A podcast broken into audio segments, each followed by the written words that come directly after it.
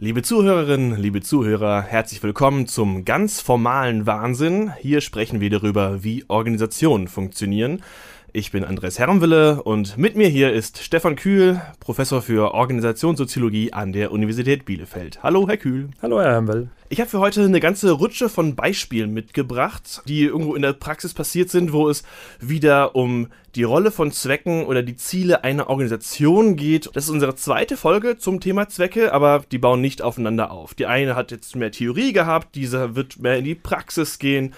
Man kann sie aber unabhängig voneinander hören. Und ähm, ich erzähle jetzt einfach mal, was mir passiert ist, was ich gehört habe und möchte dann Ihre Meinung dazu mhm. hören. Die erste Geschichte habe ich äh, von einer Party mitgenommen. Ich weiß nicht wieso, aber ich habe Spaß daran, unbekannte Leute nach ihrer Arbeit zu fragen, spezifisch, was sie an ihrer Arbeit wirklich hassen. Denn wenn man den Zusatz dazu nimmt, bekommt man dann auch sehr schnell dann die schöneren Geschichten und besseren Beschreibungen. Hier hat mir ein Bekannter erzählt, der arbeitet in der Entwicklung für Haushaltsgeräte. Es geht speziell um Küchenmaschinen. Mhm. Eigentlich jetzt was anderes, aber man kann es mit Küchenmaschinen gut erzählen.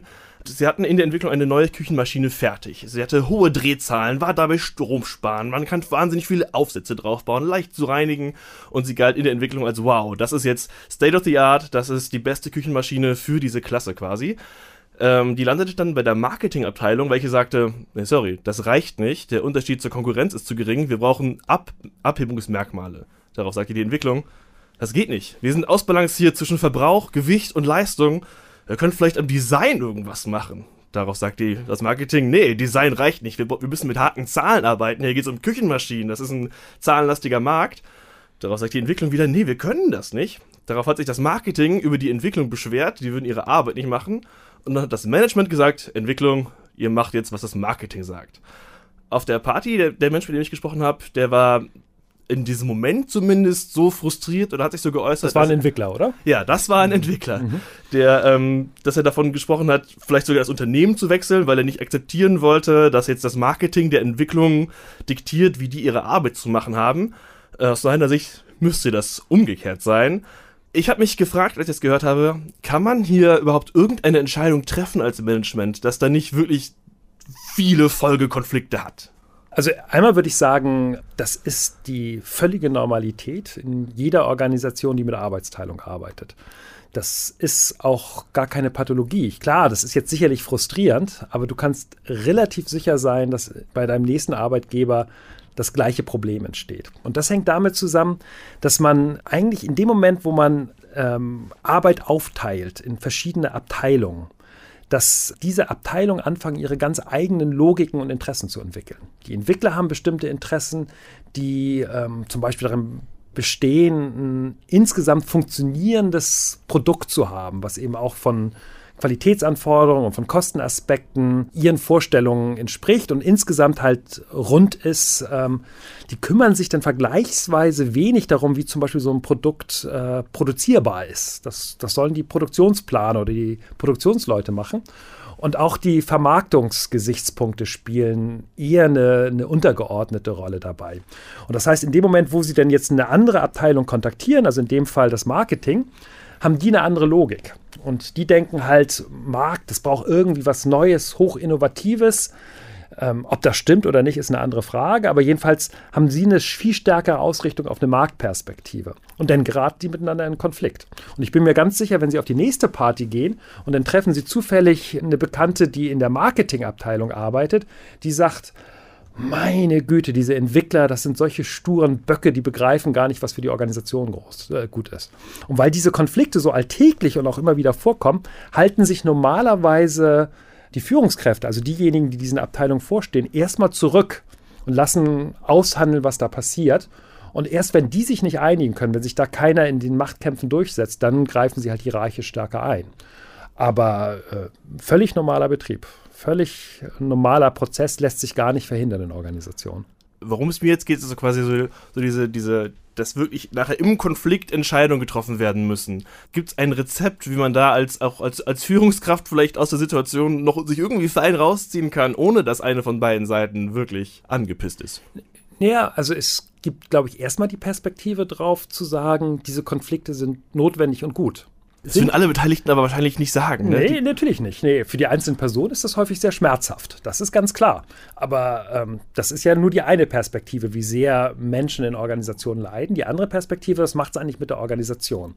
Und jetzt kann man ja sagen, in dem Moment, wo die Produktentwickler und die Marketingabteilung miteinander in einen Konflikt geraten, wird insgesamt die Sichtweise breiter gebaut. Der Konflikt öffnet die Horizonte der Organisation, weil man sich darüber austauscht, wie wichtig sind eigentlich überhaupt bestimmte Marktveränderungen für uns als Organisation oder wie sind bestimmte Produkte überhaupt sinnvoll zu entwickeln und welche Grenzen gibt es an der Stelle.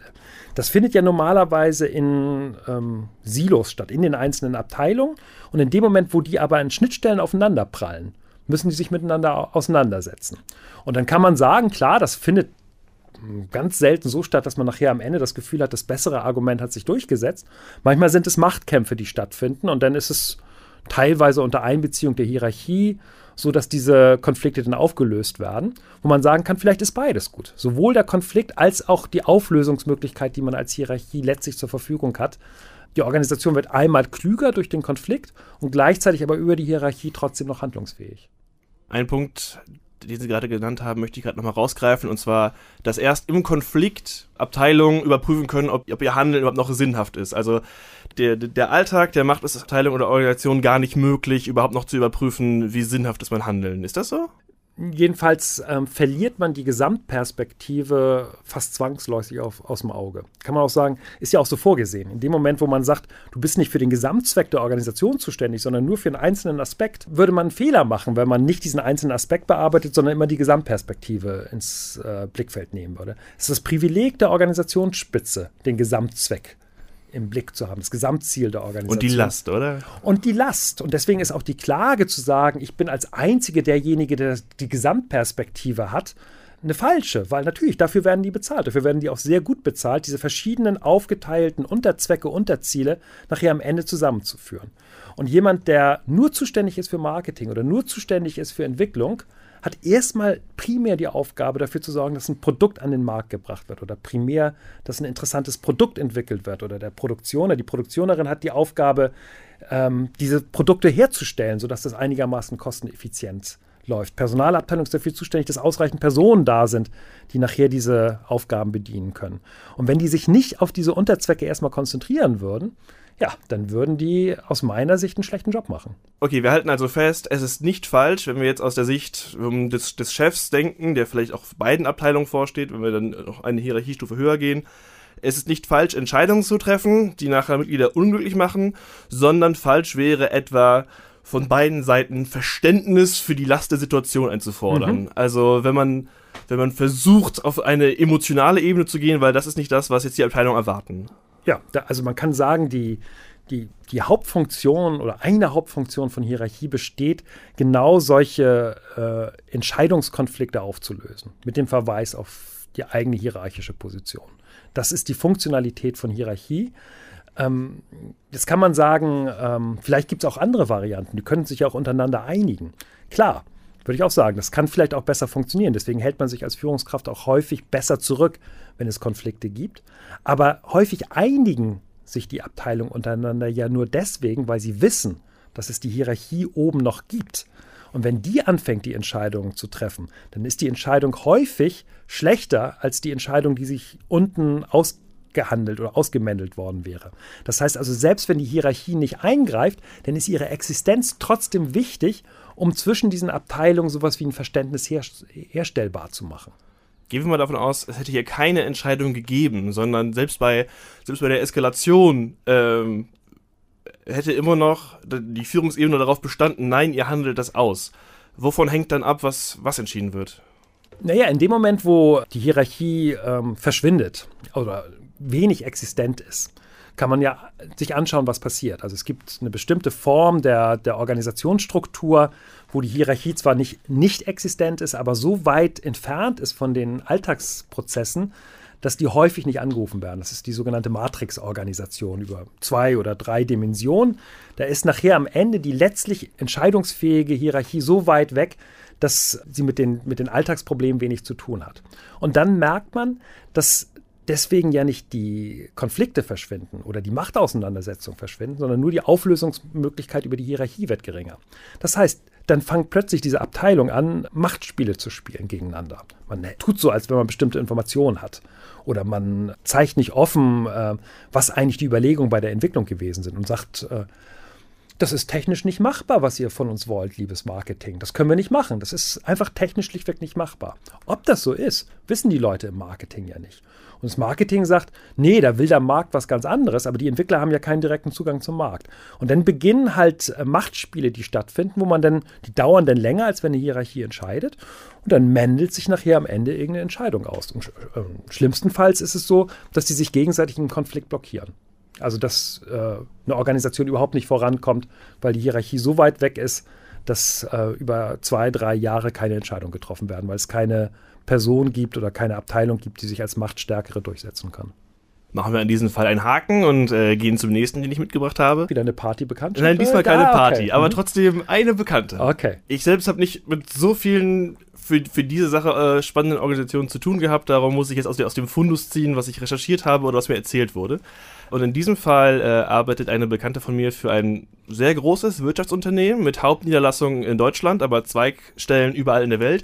Wir sagen jetzt mal, die stellen Süßigkeiten her, einfach für, mhm. für die Bildhaftigkeit. Ähm, und es geht um einen kleinen Standort in äh, Südamerika, äh, wo quasi bis dahin nur eine Arbeitsebene existiert hat, aber die Entscheidungen wurden alle in Deutschland getroffen. Aber der Standort wächst und wächst und irgendwann merkt man auch da, ähm, wir brauchen auch hier eine Management-Ebene, die vor Ort ist, weil das Delegieren über Distanz einfach ineffizient geworden ist. Sobald diese Management-Ebene aber etabliert war, begannen Probleme an diesem Standort. Es gab Probleme mit Zulieferern, die Umstellung in der Produktion ging langsamer vonstatten. Ähm, viel mehr kann ich jetzt nicht so genau sagen, weil ähm, das mir auch doch nur dieser Bekannte erzählt hat, dass vor allem sein neuer Ansprechpartner, der jetzt neu dort im Management ist, immer nur sagen konnte, dass Dinge nicht klappen, während sein Eindruck war, vorher haben sie auf der äh, Arbeitsebene noch funktioniert, als er mhm. nicht diesen Management-Ansprechpartner hatte. Ähm, man hat also eine Maßnahme für bessere Zweckverfolgung getroffen, also den, den Einzug in der neuen Management-Ebene. Und dann geht das völlig nach hinten los. Mhm. Warum passiert sowas?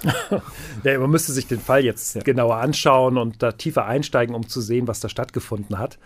Ähm, es gibt bei, bei aller Relativität von Managemententscheidungen, wo man sagen kann, die einen finden es gut, die anderen finden es schlecht, es ist vielleicht jetzt gut, aber morgen schlecht, gibt es trotzdem die Möglichkeit, dass schlechte Managemententscheidungen getroffen werden, von denen man feststellt, man erreicht nicht das, was man eigentlich erreichen wollte und gleichzeitig das, was vorher gut gelaufen hat, funktioniert nicht mehr. Also so wie Sie den Fall jetzt dargestellt haben, kann es gut sein, dass es so ein, so ein Beispiel ist, wo man ganz häufig ist es das Problem, man schickt ähm, jemanden aus der Zentrale runter in äh, einen Satelliten, der vorher ganz gut funktioniert hat und ähm, will damit eine, eine Schnittstelle schaffen, die einfacher zu handhaben ist für die Zentrale. Aber dann stellt man plötzlich fest, dass die Person, die entsandt worden ist, eben mit der Organisationseinheit vor Ort nicht so umgehen kann, wie die das eigentlich gewohnt gewesen sind. Und dann bilden sich bestimmte Pathologien oder, oder Nebenfolgen aus, wo man nachher am Ende feststellt, naja, also häufig ist es so, die, die, die Schnittstelle funktioniert vielleicht ein bisschen besser, weil äh, die Person, die aus Deutschland entsandt worden ist, sich mit der Zentrale gut versteht, weil sie vorher da auch gearbeitet hat. Aber dann gibt es halt Schwierigkeiten zwischen der entsandten Person und der Organisationseinheit, die vor Ort ist. Und dann merkt irgendwann die Zentrale, dass es an dieser Schnittstelle dann anfängt zu knirschen. Also es kann gut sein, dass in dem Fall vielleicht die Organisation nicht lang genug gewartet hat. Äh, um äh, zu schauen, ob es da nicht andere Organisationsformen gibt, die diese Ansprechbarkeit äh, erleichtert. Meine persönliche Vermutung war, dass plötzlich jetzt eine Überwachung der Zweckmittelverfolgung stattfindet. Also vorher wurde einfach nur der Zweck verfolgt und weil das nur die Arbeitsebene ist, hatten sie quasi alle Mittel zur Verfügung, die sie haben wollten und konnten alle Abkürzungen nehmen, die einem im Arbeitsalltag einfallen. Aber jetzt gibt es eine kontrollierende Management-Ebene und plötzlich muss man auf die Mittel zurückgreifen, die formal vorgesehen sind. Das ist, äh, plötzlich ist jemand da, der sich um Compliance-Regeln kümmert oder Qualitätsmanagement-Standards so einführen möchte, wie das von der Zentrale vorgegeben ist. Und darüber entstehen dann Konflikte. Also es gibt ähm, sehr interessante Beobachtungen, auch empirisch nachgewiesene Beobachtungen, dass entgegen dieser Vorstellung, dass Transparenz auch einen Effizienzgewinn für Organisationen bedeutet, das Gegenteil eintreten kann. Also in dem Moment, wo man komplett Transparenz in eine Organisationseinheit einführt, sind bestimmte Abkürzungen plötzlich nicht mehr möglich. Die Organisation wird insgesamt ineffizienter. Es gibt einen Organisationswissenschaftler Bernstein, der hat das in einer chinesischen Zulieferfabrik für Handys getestet. Das ist ursprünglich geplant gewesen als komplett transparente Organisation. Äh, also Riesengebäude, wo aber alles einsichtig gewesen ist. Und dann hat er in einem Experiment Vorhänge eingezogen. Also bestimmte Organisationseinheiten durch Vorhänge geschützt. Und das Interessante ist gewesen, die Effizienz ist gesteigert worden. In den nicht transparenten Bereichen. Weil sie eben bestimmte Routinen, bestimmte Strategien wählen konnten, die eben formal nicht vorgeschrieben gewesen sind. Könnte auch eine Erklärung sein. Also man müsste sich den Fall genauer angucken, in welche Erklärung das reingeht. Aber jedenfalls weist es darauf hin, dass ähm, Intransparenz Effizienzgewinne mit sich bringen kann. Nicht muss, aber kann. Neben dem, was Sie beschrieben haben, dass man eigene informelle Routinen entwickeln kann, gibt es auch noch so eine psychologische Komponente dabei, dass totale Transparenz auch immer ein Gefühl von Überwachung mitbringt, dass auch sich nicht gut auf, auswirkt auf die Art, wie man arbeitet, dass einfach das Gefühl des Überwachtseins schadet? Wir Soziologen sind ja mit psychologischen Fragen tendenziell überfordert, aber das kann sicherlich auch eine, kann sicherlich auch eine Rolle spielen, dass bestimmte Orwellsche äh, Fantasien hinter solchen Transparenzgesichtspunkten stecken und gleichzeitig dann aber auch entsprechende Reaktionen auf diese Transparenz- oder Überwachungs- äh, ähm, Forderungen entstehen. Also ich hatte, kann, kann ein Beispiel dafür bringen. Wir hatten bei der Beratungsfirma, für die ich arbeite, Metaplan, ein komplett neues Verwaltungsgebäude geplant, äh, alles nach äh, neuesten Standards. Und dann fingen die Personen bei uns im Backoffice sich darüber zu beschwer, an zu beschweren, dass die äh, Akustik zu schlecht ist. Sie könnten nicht in Ruhe äh, telefonieren, würden permanent aufgrund dieser offenen, transparenten Struktur bei ihrer Arbeit gestört werden. Meine Interpretation ist gewesen, dass die Thematisierung der Lautstärke eigentlich nicht das Problem gewesen ist oder auf das Problem hingewiesen hat, sondern das Problem ist gewesen, dass die keinen Rückzugsraum mehr gehabt haben. Die haben keine Möglichkeit mehr gehabt, wenn einer von den Beraterinnen oder Beratern sie mal dumm angequatscht hat, zu sagen, so ein Arschloch. Das war nicht mehr möglich, weil das ja von jedem mitzubekommen gewesen ist. Das heißt also, das, was man eigentlich als persönlichen Schutzraum brauchte, wurde durch die Architektur, die ähm, Transparenzgesichtspunkten genügen sollte, aufgelöst. Und die Beschwerde über die Lautstärke war eigentlich nur das legitime Motiv, was man vorbringen konnte, weil man konnte ja jetzt nicht der Geschäftsführung sagen, naja, ähm, wir brauchen doch irgendwie eine bessere Absicherung, damit wir mehr über euch lästern können. Das funktioniert als Argument nicht. Deswegen wurden halt, die Lärmbelastung war dann das vorgeschobene Argument, um da bauliche Veränderungen vornehmen zu können. Ich möchte jetzt weitergehen zum, zum letzten Fall für diese Folge. Der ist gerade virulent in der Presse und ist für mich ein großes Beispiel für Scheitern von Zwecken. Und zwar möchte ich über den Skandal rund um den Wursthersteller Wilke sprechen aus Hessen. Äh, wir zeichnen auf am 31. Oktober 2019. Da ist der Skandal gerade sehr virulent. Es sind äh, mindestens 37 Menschen erkrankt, drei gestorben und nach einer Genomuntersuchung des Robert Koch Instituts liegt die Wahrscheinlichkeit bei 99,6 Prozent, dass Wurst von Wilke dafür verantwortlich war. Das Unternehmen wurde zwangsgeschlossen und ähm, ich möchte kurz aus dem Bericht zitieren von der letzten Begehung dort. Und ich mhm. hoffe für Sie, dass Sie dabei gerade nicht frühstücken. Im Reiferaum stand das Kondenswasser. Es gab massive Schaum- und Biofilmbildung an diesen Pfützen. Beim Betreten des Raumes war ein deutlicher Kläranlagengeruch wahrnehmbar. Das Gewürzlager hatte einen Fliegenbefall und das war in einem Raum, der über kein Fenster verfügt und in welchem Insekten daher nicht vorkommen sollten. Äh, ein Lastenaufzug strahlte Verwesungsgeruch aus, in, in, seinen Ecken waren noch Fleischreste zu finden und das Fazit des Berichts ist, das sind ideale Bedingungen für eine persistierende Ansiedlung, Vermehrung und Verbreitung von Listerien. Der gesamte Produktionsbereich muss als großflächig kontaminiert angesehen werden. Stichwort Wahnsinn in Organisationen. Ähm, wie ist es möglich, dass eine Organisation so dermaßen in ihrem Zweck, nämlich wenigstens nicht tödliche oder nicht giftige Lebensmittel herzustellen, so scheitert, ohne dass es aus dem Innern des Unternehmens irgendeine Art von Aufschrei gibt, denn die hatten über 200 Mitarbeiter. Ja, jeder Mitarbeiter oder jede Mitarbeiterin, die da aufgeschrien hätte, über die Organisationsgrenzen hinweg, äh, wäre in enorme Schwierigkeiten gekommen. Also das, was man in Organisation beobachten kann, ist, dass es zwar legitim und auch akzeptiert wird, dass man innerhalb der Organisation auf bestimmte Probleme hinweist, Aber in dem Moment, wo man letztlich den Schritt über die Organisationsgrenze hinweg macht, an die Öffentlichkeit zum Beispiel geht oder das zum Beispiel dem Gesundheitsamt meldet, dann steht in der Regel die Mitgliedschaftsfrage an. Das ist, gilt als illoyal und zwar deswegen, weil von Mitgliedern erwartet wird, dass man äh, nach außen hin eine konsistente, schöne Sichtweise der Organisation ermöglicht. Deswegen wird die, die Vorderbühne einer Organisation entsprechend vorsichtig gemanagt. Das heißt, ich glaube, wenn man da jetzt näher hinschauen würde, dann würde man gucken, dass innerhalb der Organisation solche Stimmen schon immer da gewesen sind. Wir wissen das relativ genau aus den, den Pharmaskandalen. Wenn irgendwie zum Beispiel Menschen aufgrund von Medikamenten sterben, dann kommt es zum dummen Zufall, dass das bekannt wird, die Kausalverbindungen sind herstellbar, dass dann, wenn denn die ähm, strafrechtlichen Verfolgungen einsetzt, man feststellt, die Organisation ist seit drei, vier, fünf Jahren intern permanent darüber informiert worden, dass es solche Probleme gibt aber hat nicht darauf reagiert oder hat nur begrenzt sinnvoll darauf reagiert.